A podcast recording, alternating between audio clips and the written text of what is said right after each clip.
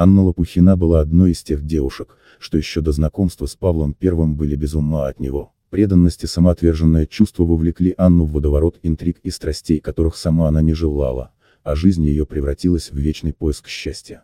Начало придворной жизни было очень сложным для Анны. Она не всегда находила, что сказать в ответ на слова знатных дам, часто смущалась и попросту не знала, как вести себя в подобной обстановке. Конечно, такое поведение вызывало немало насмешек и упреков, однако в 1798 году в жизнь девушки врывается неожиданный ураган чувств и перемен. К тому времени император Павел I, которому исполнилось 44 года, был давно женат и содержал одну из самых влиятельных женщин своего времени, фаворитку Екатерину Нелидову. Как ни странно, но супруга Павла, Мария Федоровна, спокойно относилась к этому роману мужа, даже часто советовалась с Екатериной. Случился пышный бал, императору представили юную Анну, что тогда была безумно влюблена в него.